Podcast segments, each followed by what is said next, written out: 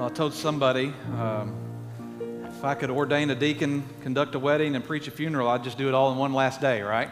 Uh, we've done everything else business meetings and baptisms. I'm going to get to preach. This is our final time together. Not, not the last time you're going to see me, but the last time we'll see each other in this capacity. And, uh, and man, I've said this a thousand times before. I am so thankful for Emmanuel Baptist Church. I'm thankful for your uh, influence in my life and in my ministry. We've shared a lot of different stories here. As I was thinking back about some of the things that have happened, I was thinking about um, when Brody was born. Uh, we had our kids here. Um, we were kids when we first came here. I, I said that to uh, Linda Wary this morning. I said, I said, we were kids when we came here. And she said, I was a kid when you came here. I said, you're right. Uh, and so, uh, you know, we, we had our boys here. I, I remember when Brody was born, um, it, was, it was sleeting that day and uh, our family was trying to figure out whether they were going to be able to make it down to Warren or not. And so we sent out the text and said it's happening, and uh, schools were being let out, and uh, Jessica and I went had gone to Hank's office to see him just for a regular weekly whatever, and he said he said okay today's the day we're going to do it, and she looked at him and said do what? And he said have a baby. That's what we've been working for this whole time, and so uh, we sent out the text, and uh, man, that waiting room was just packed full of people. We had students that came. This was this will tell you how long ago. We had students who came and brought a TV into the waiting room of the hospital and set up a PlayStation and just stayed all 16 hours playing the PlayStation. It was just full of people. Uh, a matter of fact, Kevin Taylor, uh, Kevin Taylor was at school at UAM and got the text. He told us later. He jumped up out of class announced to everybody, We're having a baby, and ran outside and hit a slick spot on the sidewalk and rolled all the way down the hill trying to get to his car uh, to sit and wait for 16 hours for Brody to show up. Um, and so he made it.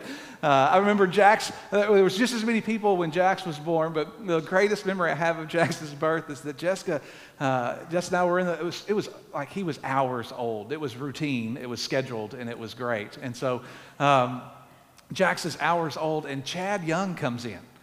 And Chad is, I, I, don't even think Chad was married at this point. He was a single guy. And he was like, I'm just coming to say hi to the baby. And you know, he came in and he's holding Jax. Well, Jessica had gotten sick, like sick from the anesthesia. And so, so Chad, with my hours old baby, was on baby duty for about an hour. And he was good until it was time for him to be changed. And he was like, okay, guys, I need you to do, I just need you to do something with this. And he ended up handing him back off to us. And he was like, okay, I'm out. And he left. He's just like, I've had enough. i have held a baby for an hour. I'm gone. Uh, I remember those things. I remember uh, trips that we've taken and mission trips that we've taken. I, I remember, uh, Jessica, Jessica reminded me of this. We started Engage we had been here for about five years and started a young family ministry that was just folks our age that we needed, you know, we just wanted to pour into and just do life with. And so we had about 50 people at our house uh, for the very first engage, and we were scrambling trying to figure out childcare for all of our little ones. The very last engage that we had we were all scrambling trying to find our reading glasses. And we were passing around one pair of reading glasses to everybody else going, you want to read or you just want to look at a blurry page? It was, it's just, it's been a really incredible uh, 17 years of our life and, and we don't take any of that for granted. And, and, and I've said it a thousand times, I, I'm so proud of this church. Today, days like today make me even more proud of this church. It, it shows that, that God is, still has his hand on this church, that he's, he's drawing people into salvation, into salvation knowledge, and then all the way through baptism. It shows that God has a plan and a purpose for your church, even through a pastoral transition. You've got responsibility to all five of those kiddos to, to continue to pour into them and to, to allow them to grow into who God has them to be. And so it's just, it's a really, really good day.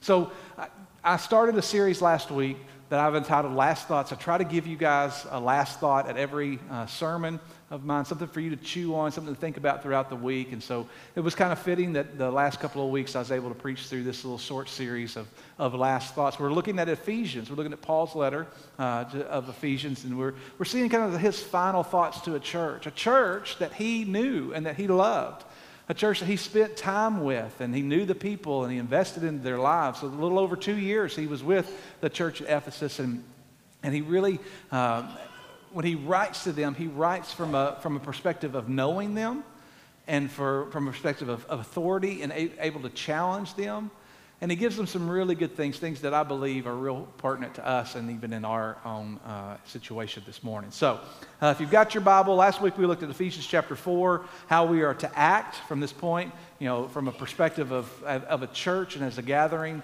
Uh, we talked about humility and patience and gentleness and love. We talked about how we are to be united with each other, uh, that there should be no divisions among us, that we should all be in unity with one another.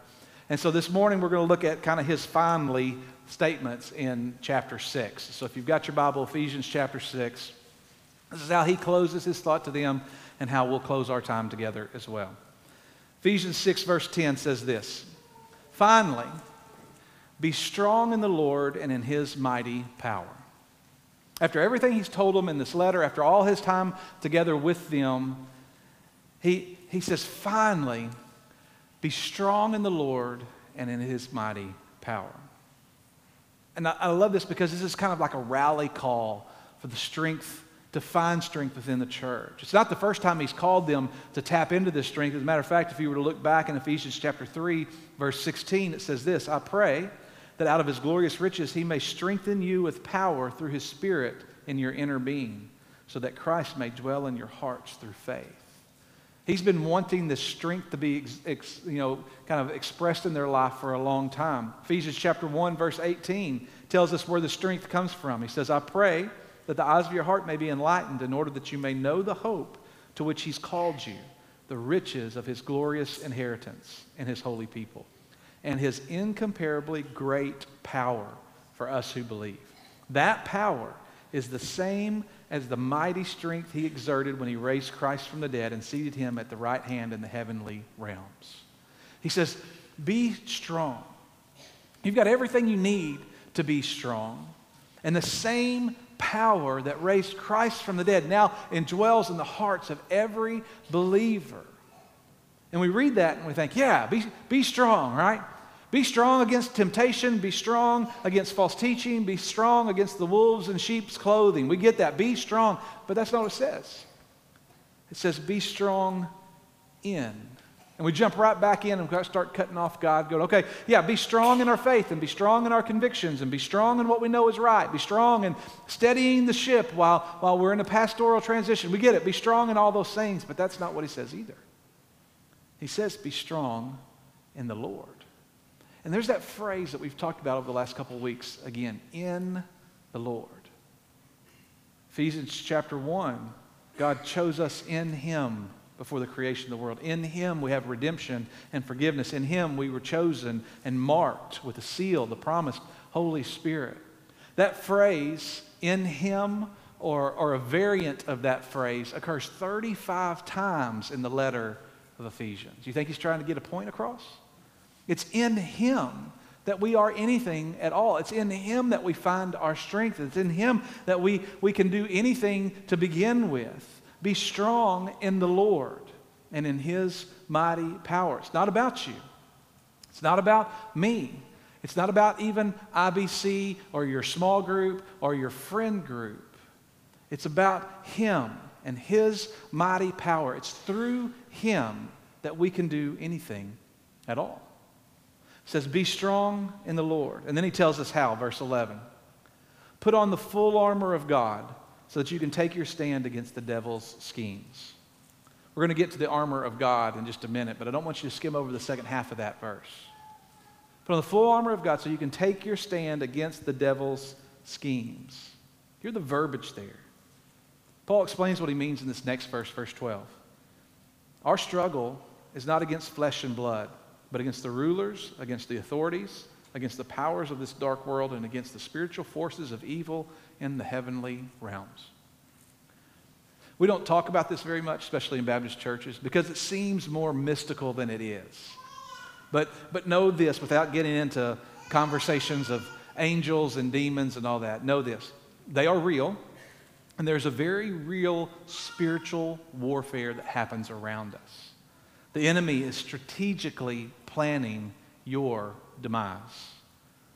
He has a scheme, right? He's got a, he's got a battle plan. And here's, here's what we sometimes do, and it's, it's not right. Sometimes we give the enemy too much credit, okay? First of all, he is not all knowing, he is not all powerful. He is not all present, and He is not eternal. Those, those qualities belong to God and God alone. So sometimes we, we kind of go, oh, he's just, he's, no, he's not. He's not that, he's not that powerful. But he does have a plan. And he knows us. He knows our weaknesses. He knows what's going to get us to slip up and what's going to get us to fail and to fall. He knows how to tempt us into those situations, specifically each one of us. That word schemes means cunning arts, deceit, craft, or trickery. And that's exactly what it is it's a trick. He's presenting something that looks like what will fulfill you that looks fun and that'll make you happy, that looks exciting, that looks exactly like what you've been waiting for. But it's a trick, and it's a scam. Matter of fact, Paul writes in 2 Corinthians chapter 2, he's telling the church to forgive those who uh, have offended them. And he says this He says, Anyone you forgive, I also forgive. And what have I forgiven, if there was anything to forgive? I've forgiven in the sight of Christ for your sake, in order that Satan may not outwit us, for we are not unaware of his schemes. He's going, listen, he's not going to fool us. We're not, he's not going to fool us into holding grudges and being mad at each other. We're going to forgive each other. We know his scheme, we know his trick. Jesus himself said in John 10 10 that the thief comes to steal, kill, and destroy, that I have come so that you have life and have it more abundantly. He, he says that the enemy has a goal in mind, and that goal is to destroy you. He wants to destroy marriages because he's going to present someone or something or some, some idea that seems so much better than what you've been already given. He's going to destroy families because he, he presents freedom or escape or entertainment when in all reality it's bondage and suffering and shame. He wants to destroy churches because he presents an opportunity for you to finally get what you want, knowing that if everybody pushes their own agendas, churches will implode. And he destroys individuals through tempting us with sin. Because all sinful behavior looks fun. It looks like no one from the outside will ever know. It, it looks like it's only going to affect you until it affects everybody. And then everybody knows. And then it's not fun anymore. It's a trick, it's a scheme. It's what he's been doing from the very beginning. And if we're not prepared, we will fall for it every time. So, how does Paul tell us to prepare? Verse 13, Ephesians chapter 6. Therefore, put on the full armor of God so that when the day of evil comes, you may be able to take your stand, that you may be able to stand your ground, and after you've done everything, to stand. We're going to come back to that verse in just a little bit. But let's look at the armor of God. Verse 14 Stand firm then, with the belt of truth buckled around your waist, with the breastplate of righteousness in place, with your feet fitted with the readiness that comes from the gospel of peace. In addition to all this, take up your shield of faith, which you can extinguish all the flaming arrows of the evil one. Take up the helmet of salvation and the sword of the Spirit, which is the Word of God. Now, you can, you can hear a diff, hundred different interpretations of the armor of God, different um, implications, maybe different understanding, but the same sort of application, right? Uh, the basics are this, and I, I, think I've got them on the screen. There's six pieces to this, and with each piece of armor, you have a spiritual correspondence, right? The belt of truth, the breastplate of righteousness, shoes with the readiness of the gospel. Really, that's the readiness to share the gospel, right? The shield of faith, the helmet of salvation, the sword of the Spirit, which is the Word of God. Like I said, there's multiple different interpretations of these things, and you can, man, if you Googled the armor of God and even listen to five different pastors, you're going to hear five different sermons about these same six ar- armor pieces. I, matter of fact, I listened to John Piper this past week uh, describe uh, some people want to put a element of the order of them. Is there, is there significance to the order of the armor of God? Is it, is it the pieces of armor in the order that a soldier would put the armor on? And he starts going through them, like the belt. Okay, that makes sense. We're gonna we're gonna put on a belt, and then we're gonna put on a, the breastplate, which is a, kind of a, a, a shield for your chest. And he goes, But then you put on your shoes. Wouldn't it be easier to put your shoes on first? And then put on your belt and put on your breastplate. And then he says, Well, you, you grab your shield, but wouldn't you need two hands to put your helmet on? And, and so there's, you know, and he was saying basically, I don't know. Maybe you do, maybe you don't. And he says, well, maybe there's an order when it comes to the spiritual elements about truth and righteousness and, and evangelism, essentially faith, salvation, and the Word of God. But, but every time you get into those things, you start drawing real hard lines into the elements of, of the armor. Then, then you can get into some really kind of gray area. And that, so, my, my challenge to you this morning is to kind of see those, but see them loosely when it comes to their corresponding elements. Because here's a great example, okay? Um, here it tells us the breastplate of righteousness and the shield of faith. But Paul, who also wrote 1 Thessalonians, wrote 1 Thessalonians 5 8 to put on the breastplate of faith and love and the helmet of hope and salvation. Well, there's not a lot of difference there, but if you're drawing hard lines, one says the breastplate of righteousness, the other one says the breastplate of faith and love. One says the helmet of salvation, the other one says the helmet of hope and salvation. So I, I say all that to say be careful drawing hard lines. Here's where I'd rather you focus, okay? When it comes to the armor of God, there's one word that's used already twice in the, in the verses that we've read here out of Ephesians. Ephesians 6:11, put on the full armor of God. In verse 13, he says, therefore put on the full armor of God.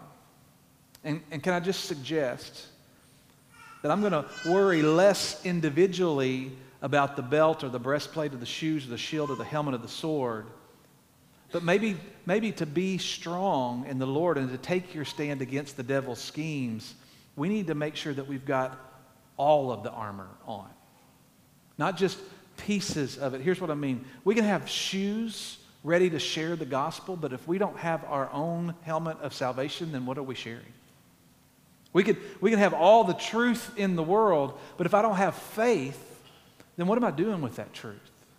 Does that make sense? We got, we got to have every piece of this. Not, not necessarily make sure this is that and that is this. No, just make sure you have it all. Because he continues to say, put on the full armor. Just make sure you have every piece of it on. All six aspects of the armor of God, I think, are way more important than if we're going to read the King James Version, figuring out what it means to gird up your loins with the belt of truth, right? And so when we, when we read through the armor of God, I, I focus on the full armor.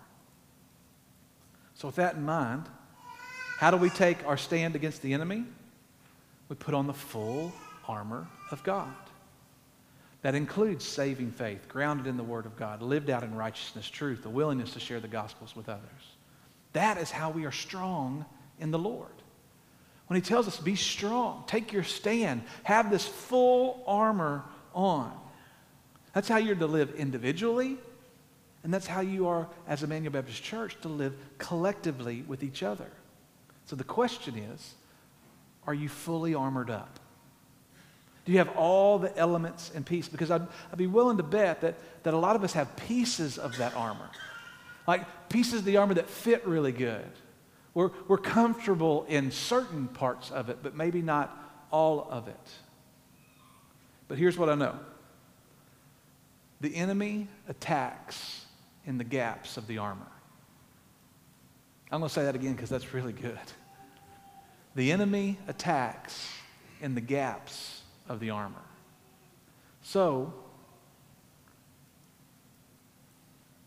where the struggle is, is where you're not armored up.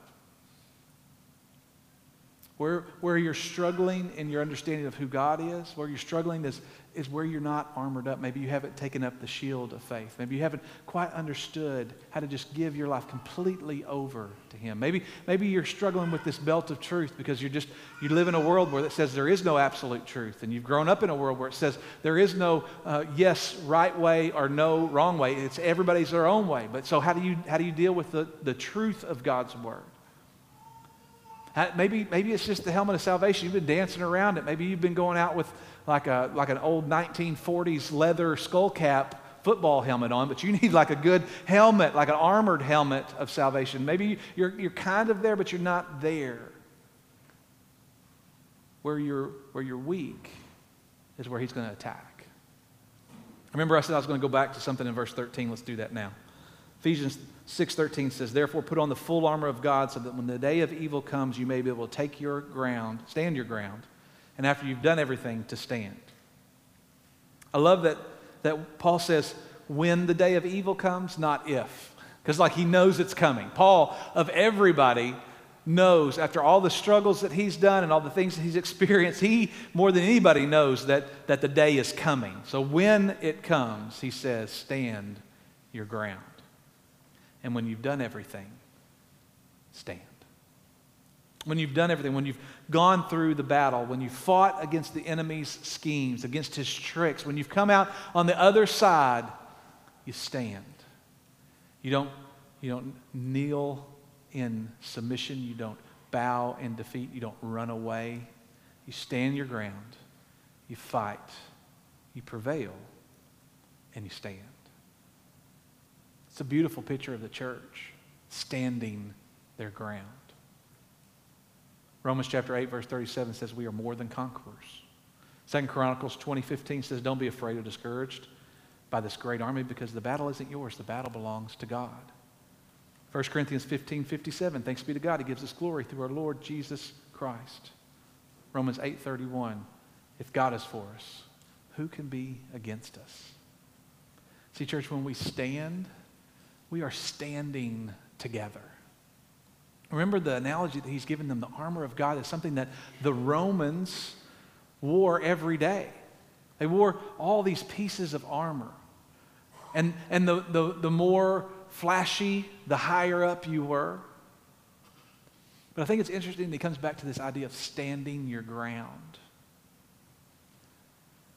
Roman soldiers had uh, sandals that had essentially what we would consider cleats. They had little kind of like uh, pieces of metal that shot down the bottom of it so that they, when they would fight, they could get a good firm stance.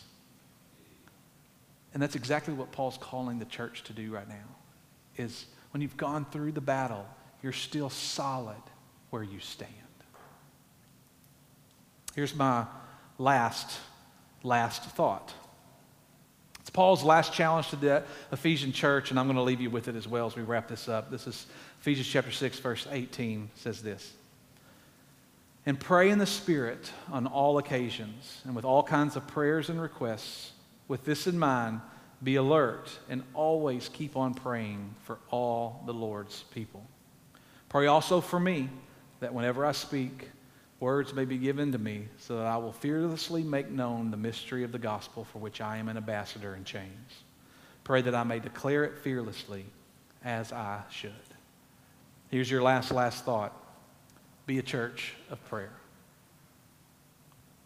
Pray all the time, on all occasions, with all kinds of prayers. Keep on praying. You want God to do an incredible work within this church? You should be praying for that. You want God to do an incredible work within your family? You should be praying that. You want God to bring the right man here to lead this church into the next level that God's going to take it? You should be praying for that. You want God to radically change this community for His glory? You should be praying for that. Pray all kinds of occasions with all kinds of prayers and requests. And then He says this Pray also for me that whenever I speak, words may be given to me that I may fearlessly make known the mystery of the gospel for which I am an ambassador. Pray that I may declare it fearlessly as I should. You guys have been a wonderful church. And it has been my honor to pastor you.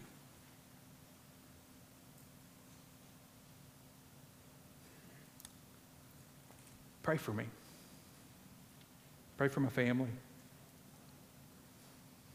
is I pray for you, knowing that God's going to bless you and provide and grant and do things that are just beyond what we can ever imagine. Would you stand with me as we pray? TJ is going to come. We're going to have a moment of invitation, just a moment to reflect on all that Paul has given us. Maybe you're weak in an area of, of the armor. Maybe you recognize that you've not done everything that you need to do to, to solidify your, your full protection of the armor of God. Maybe, maybe you just need to say, you know what, I, I got some things I need to be praying about. This is your opportunity to respond to what God's doing. Let's, let's pray together as we, as we respond to Him. Father, we love you and we thank you for today and we thank you for all that we've been able to do and experience. And Father, we thank you for the truth of your word and how when you call us to anything, you call us to prayer first. And so, Father, we pray collectively for the future of Emmanuel Baptist. We pray collectively for the man that you're going to have come and lead this church. And God, we pray for the in between time that you would allow us to be people of prayer, marked by prayer, people who are fully armored up against the devil's schemes, fully aware of the battles that rage around us, but not willing to, to give in to the tricks, not willing to push an agenda, not willing to fail. Not because it's about us, not because we're trying to earn something, but because you're worth our very best effort. So, Father, we we want to pause in this moment. We just want to respond to what you're doing in our hearts. God, if there's somebody here this morning that has seen baptism and, and expressed, you know what, I, I need to get baptized. I haven't ever done that. God, maybe, maybe this morning they just need to join the church or maybe even um, come and say, listen, I'm, I'm, not, I'm not really sure if I've got that helmet of salvation. I need to figure that out. God, let today be the day that we, that we put all these pieces together. God, let today be the day that we commit to pray for all the things that are before us, trusting you in every one of them. God, we give you the next few moments to respond to your word. It's in Jesus' name we pray.